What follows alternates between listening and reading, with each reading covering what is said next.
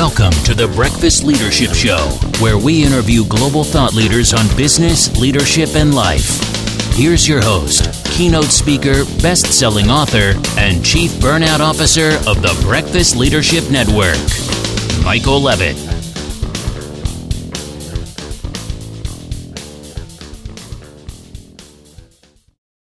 Welcome back. I've got Sonny Sultani on the line. Sonny, how are you today? I'm doing good. I'm doing good. Great to have you here. Today, we want to talk about launching a business during a pandemic. Uh, at the time of this show, uh, we're right in the middle of the COVID 19 situation and it's impacting people across the globe. So, I want to get a little bit about uh, some information about you, your background, and and talking about you know why why is it actually a, a good idea to start looking at uh, launching a business during a pandemic? Well, Michael, I think it's a good time to to start a business. Actually, you know, pandemics. The last business I started was uh, in 2000, uh, at the end of 2006. So we got stuck in the you know 2008 2009 recession the last time, and uh, you know, starting a business during recession, uh, it makes your stomach go into knots. It's definitely uh, uh, harder than uh, you know uh, when things are great, but there are there are things that are working here that uh, that uh, one uh, we go through a few of them, but uh, I th- I think that this is probably the best time if you ever thought about opening a business to do so. Well, there's so many opportunities uh, because everyone realizes, especially during any type of a recession or what we're going through right now, that the safety net, quote unquote, of your workplace, you may not be there for you. And this is an opportunity for many people to take stock in, in what they want to do when they grow up. Although I don't recommend anybody grow up. Grow old, okay, if we have to, fine, but don't grow up. Uh, but I think launching a business, especially in times like this where there are so many needs, you know look and see where the needs are and somebody will come up with an idea that will create something that we will use in our daily lives you know we think about like I said, your business that you launched it in 06. We think of so many other businesses that launched during the economic recession of 07, 08, 09, and even bled into 2010 that are commonplace. We we use them every day. You know, the ride sharing services, for example, you know they launched back then and you know so many people including myself when we used to be able to fly on planes I, I would use those ride sharing services instead of you know renting a car because in the, the line of work that i do i typically go into an area and i do speaking and then i leave.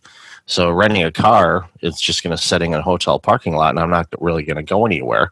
It, it, it just seemed more cost effective for me to use rideshare now of course, the rental car companies, you know, don't like hearing that. But again, that's a business that needs to pivot and adjust accordingly. So, um, you know, what are some of the businesses you think uh, would be? I mean, not trying to get you to do a crystal ball per se, but what do you think some you know good solid business ideas would be uh, for people to explore? You know, at this particular time when so many of us are, um, you know, we're either working from home or you know quarantine uh, in our places of residence during this pandemic.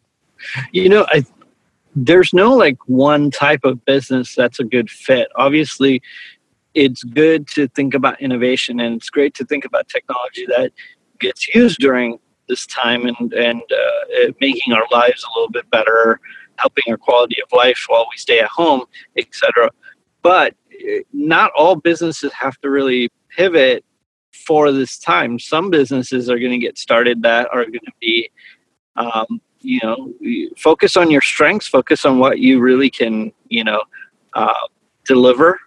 And uh, I think just make sure it's something that you feel is going to be around for a little bit of time. And uh, it doesn't have to be innovative, it doesn't have to be even uh, uh, new. It just has to be something that you're passionate around, and people will see that one of the things that's clear is that during these moments where there's a lull in the market, I'm going to call it a lull because we're not quite sure if we should call this a recession yet or if this is a, uh, if this extends a little bit longer than it might be. But the the thing is that it opens opportunity for people who enter in because oftentimes when you enter in the marketplace for the first time, you're going to be cheaper than those who have been around and who have overhead and have so your costs are going to be less than those who have accumulated uh, square footage and ta- software and other things that uh, you might not have coming in. And this might be prime opportunity for a business to who's trying to cut costs to kind of look your way. And some of these are going to be really great businesses that are going to be looking for new vendors because they just are trying to rework their books. Um, they don't want to lose their labor so the best way to do that is do some cost cutting measures and uh, you might be approached with uh, by companies that you normally would never have had the opportunity to get approached by. And it's, it's a great example on organizations that can take this time, which it's quiet mostly. I know some businesses are working, and I'm seeing and, and the statistics are showing that a lot of people that are working remotely are working 40% more than they were prior to uh, the outbreak happening but I think there's a lot of organizations that are in this kind of holding pattern, and it's a great opportunity to look at a, you know, basically a, like you said, the vendors that are coming into the mix that could do the job probably better or at least the same as your current vendors at a much lower price because they don't have the overhead. And many organizations too, the, it's a good opportunity to kind of cut your own cost and one of the ways to do that, and I know the commercial real estate people are not going to be happy with me saying this, but with so many organizations that have been working remotely for the past few months, they're realizing, hopefully, that a lot of the work that is being done can be done remotely. So that gives them the opportunity to potentially downsize the, the number of square footage they need to operate. Uh, and especially with social distancing and physical distancing, when people start returning to the workplace, we're not going to be able to shoehorn everybody in all those cubicle farms again, at least for the foreseeable future, because yep. you're going to be, quite frankly, too close. So you're going to have to either A, go to scattered scheduling, where, okay, there's a cube farm of four people in a particular area. Well, two can work and two can't. So you basically say, okay, these two work remotely, these two come in, or it may be a case where they say, you know, we can do all of this remotely. And and what it means is for the commercial real estate is there's going to be a lot of inventory available in the foreseeable future as these leases start to expire. And organizations may be able to get into real estate cheaper than they were before if they do physically need to have a place to work. Or gives you the opportunity to take those savings that you've been spending on rent and put it into r&d or launch a new product that you've been wanting to but you're like well we don't have the resources. Well all of a sudden if you just cut your costs by not paying as much rent guess what? You just found some additional revenue assuming your revenue levels are are coming in uh, the way that they were before. And that's a big assumption for many businesses but for most and i agree with you i think this ultimately is going to be a downturn but I think it will rebound because there's too much at stake not to allow that to happen. And I think people, once we're able to go out and play again, not as just individuals, but as organizations, we're going to say, okay, we want to start moving things along because the economy prior to this, for most industries, was doing quite well. Um, and it's amazing how quickly things can turn when you toss in a little pandemic into the mix. Yeah, I mean, commercial real estate's a, an interesting topic for sure, and uh, you know, but we have to remember a couple of things. One is that we're not really working from home right now. We're at home working because of a crisis. It's very different than doing this long term. It's the same as like going to vacation and saying, "I'm going to live here now." It's it's you know you were in vacation mode. Now you're going to live here. It's a very different mode of operation right now there's a lot of businesses who are working from home getting high productivity from workers. And i think the reason that they're getting those high productivities is because we're in a crisis. We're also scared of losing our jobs. We're trying to make sure our employers see that we're working. You know that's a we need some time for this to go through for us to before we throw commercial real estate under the bus and say that they're not viable anymore uh, because of work from home technology. We need to make sure that workers feel like this could be a long term solution, not just for the worker, but for the employer, for both of them. Because the employer might think, oh, this is great, I save money. The worker might go, well, this is depressing, this is not for me. And you don't want that turnover either. So you have to have a, a nice balancing act. The other thing is, this will also, I think, for those who do like to work from home, I love to work from home. Uh, I'm actually, a, this is working out really well for me being at home because it's just commute time. I, I value time more than anything else in the in the world. Money is uh, uh one currency, but time is a currency that's the most, uh, uh, you know, lucrative to me. And so, me saving an hour a day is, pretty huge and uh, you know getting that back for my family or for whatever i want to do is is pretty uh has been great but you know one of the things i was uh, uh, really thinking about is commercial real estate will pivot and in some cases it'll pivot into the individual homes some of these uh, uh, owners who are going to be working from home and some workers that are working from home may want to convert the garage into a workplace you're going to have those opportunities come up. Construction teams are going to do small jobs to build offices. Remember, there's a tax deduction for office space in the home. So, yes, uh, maybe that will change residential real estate market, and commercial real estate might have a play here in the residential market uh, that they never thought that they did before. So, it'll be interesting to see what happens. I know a couple of commercial real estate can be converted into residential pretty easily just based on the way they look and feel. So I wouldn't be surprised if some of that happens too. Yeah, I think we're going to see some hybrids of all kinds of different things, and you know, especially with the commute as well. I I, I don't anticipate that every organization is going to say, okay, we're just going to have a fully remote workforce. There'll probably be a hybrid of some things, and you hit a great point where you know some people, you know, like you, myself, I love working you know remotely. It gives me a lot of flexibility and do some different things where i know some people you know in in the leadership space and you know organizations i've worked with that really struggled when their organization organization actually went virtual. Uh, i worked for an organization many years ago that fully uh, went remote on their national office, saving all kinds of money. But it's created some interesting dynamics where a couple colleagues, one absolutely loves it, thinks it's the greatest thing that's ever happened in his life. And I know the other individual struggling with a little bit because they miss the social interaction with people. And yes, you can do interaction over a Zoom call, but nothing beats face to face and having a conversation uh, and everything else that goes with it. So I do see some opportunities, but uh, if organizations want to consider doing it, they should definitely look at a very long run of let's you know, map this out, let's do pros and cons, and not necessarily just implement yes. it immediately. This and and your point is as well noted, where you know we are working remotely because of a crisis. If if this didn't happen, yeah. we wouldn't have the number of people working from home right now that we do.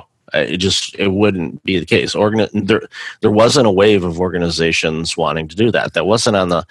I know for a fact that wasn't on the to do list for majority of organizations for 2020 to let's virtualize our organization. That wasn't on the list, uh, but they it, it's a good dry run for many organizations to see okay could we look at this maybe in certain markets where you know the cost of living is really high for example you know let's say in you know, Toronto or San Francisco or LA or other places where it's really expensive to live in those areas where if we virtualize that office then our employees could come or work from anywhere and then we would you know save right. some money there you know, there's you got to look at all of the pieces I mean, and figure out.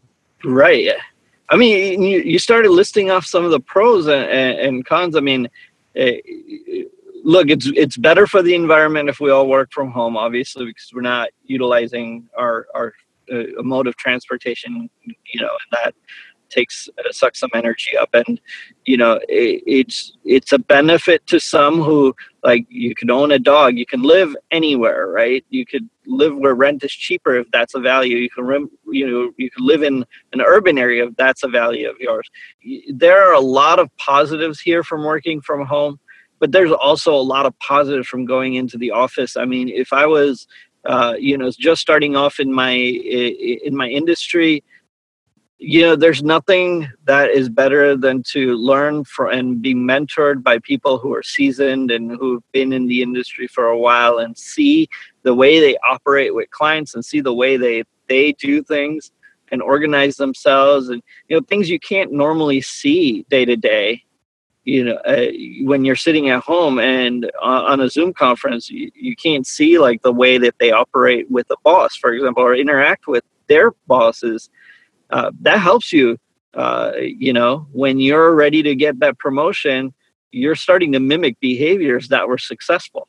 That's what so you you're to lose that. For some of the the younger folks who are just getting into the workplace they they're to have to be intrinsically motivated. They're to have to be better researchers uh, to find answers but they're not to know that mode of communication that well you know we knew growing you know going to work the first time.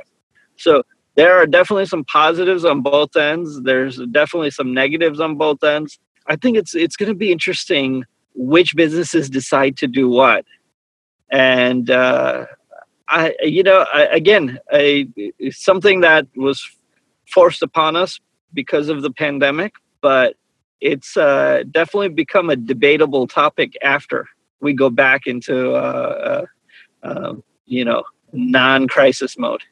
Yeah, I agree, and I think again, it's an opportunity for us to not rush into things and making a decision about how we want to run our businesses or do we want to work a little bit more remote or less or and and communicate with your teams. Figure out what they want. You know what makes sense to them? Because if your organization's like, yeah, we're fully uh, on board with virtualizing our office and we don't want the space, then and the productivity of what you need to do to serve your customer, uh, whoever they are and whatever you make, then okay, that makes sense. But looking at those pros and cons and really taking a look at it, I think makes a lot of sense because otherwise you can make the wrong decision and really create additional havoc and there's enough chaos and havoc in the world. We don't need to add any more to it just because right, yeah. we made the wrong decision on on what we want to do with our office. You know in, in many cases even if an organization said yeah we want to virtualize most people are in you know longer term leases. So in order to break a lease that's going to be a little pricey and i'm pretty certain that the commercial real estate and the landlord aren't going to be necessarily open to allowing you to end the lease early. So, you know, this discussion of virtualizing for many organizations could be several years out before they do it. But again, it, it, it, boils down to figuring out okay, what makes the most sense? How can we best serve our client needs now and in the future? Would there be any impact? But what you said is spot on. The nuances of mimicking p- successful people is not as easy when you're watching or talking with them on a screen than it is to physically be there, know them, talk with them, walk and get coffee at the local coffee shop.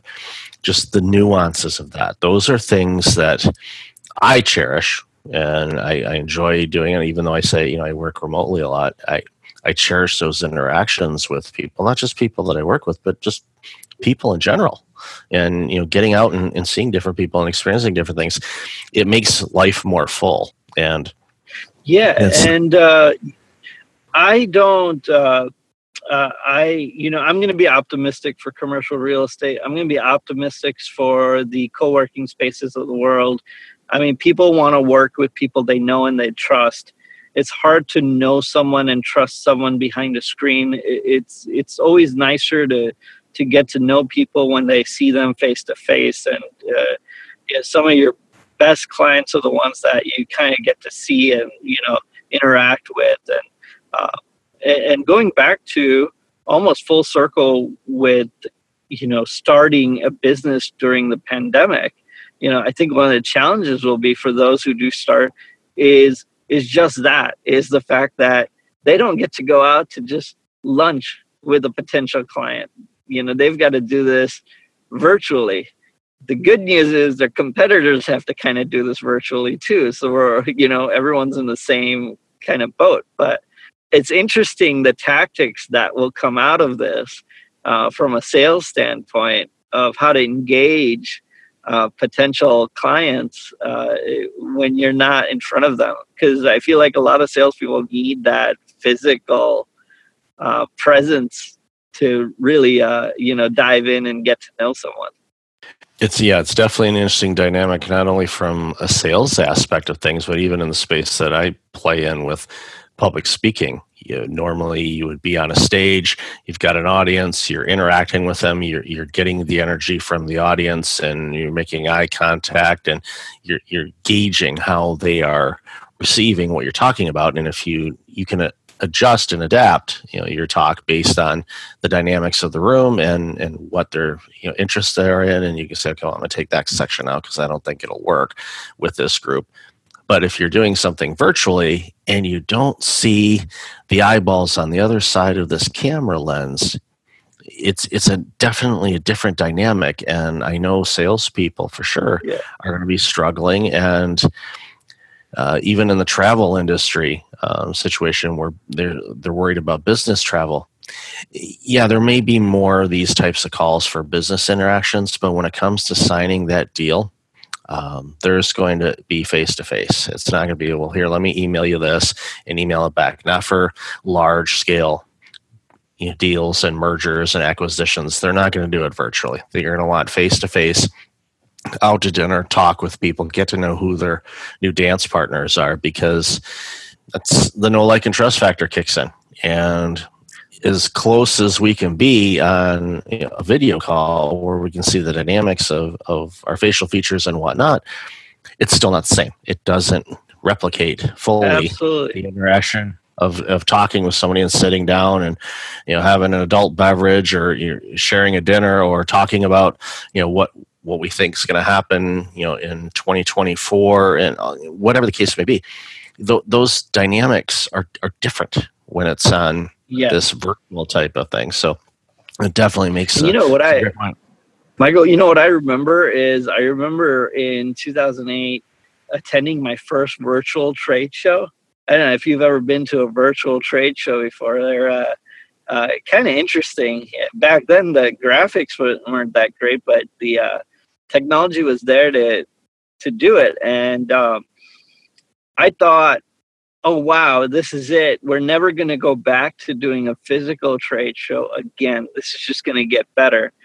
But you know 2010 comes around and all those trade shows are back up and they're completely packed again. And you know and what that taught me was that we as a culture like getting on a plane and enjoy meeting face to face you know, while I see this pandemic is really challenging how we interact right now, and some of uh, of what we do will change, but I think that piece of our culture, you know, even even through the last recession, while we had the technology to really alter that, we went right back to what we knew because that just felt better for us. So it's it's interesting to me i you know so when people say commercial real estate and they give me the doomsday scenario for uh, all of that i kind of look at it as yeah there might be some pivoting happening uh, but i don't think commercial real estate's going to get lost we're still going to need that space and you know what if uh, if they've got a lot of room well and we need the technology to do more zoom calls well that means more servers need to get up and that requires space as well so yeah, I'm I'm I'm I'm with you 100. percent It'll be very interesting in that. Uh, I know we took it to a it took it too far in that direction, but no, it, but it, it ties into a lot of the things that we talked about today, and it's it it gives people this bigger picture of things to look at, and there's going to be a lot of nuances and a lot of pieces to this puzzle as we sort through it. But you know, the key of it is is to be patient with it, and you know, look for those opportunities to to grow your business and and pivot and, and change things that make the most sense and, and take the time to do it. So, Sonny, I've enjoyed our conversation today. Where can people find out more about you and the awesome work you do? Yeah, so uh, I own a company called 120 over 80. We're a digital marketing company that uh, works with business to business and professional services. Feel free to go on to our website, 120, that's 120 over, O V E R 8080.com, 120 over 80.com and I'll have that in the show notes. So, Sonny, thank you so much for your time today and your insights. Uh, we've got some interesting days ahead of us, but you know, I know that uh, there's people like you in the world that are going to help guide the rest of us to make those uh, right choices when the time comes up. Yeah, I just hope people aren't afraid. I mean, the fear is getting sinking in, and it's making yeah. people uh, make some, I, I, would say, poor choices. Uh, you know, uh, maybe conservative choices is the right word but uh, I hope for the best through all this. Uh, and Michael, this is kind of fun. Uh, thank you for uh, having me on your show. And uh, you know, uh, I hope I didn't pivot too far from what you were hoping for. No, this was a great conversation. Thank you, Sonny. All right, thanks. Bye. Thanks for listening to the Breakfast Leadership Show, part of the Breakfast Leadership Network. Visit breakfastleadership.com for tips on empowering your business and your life.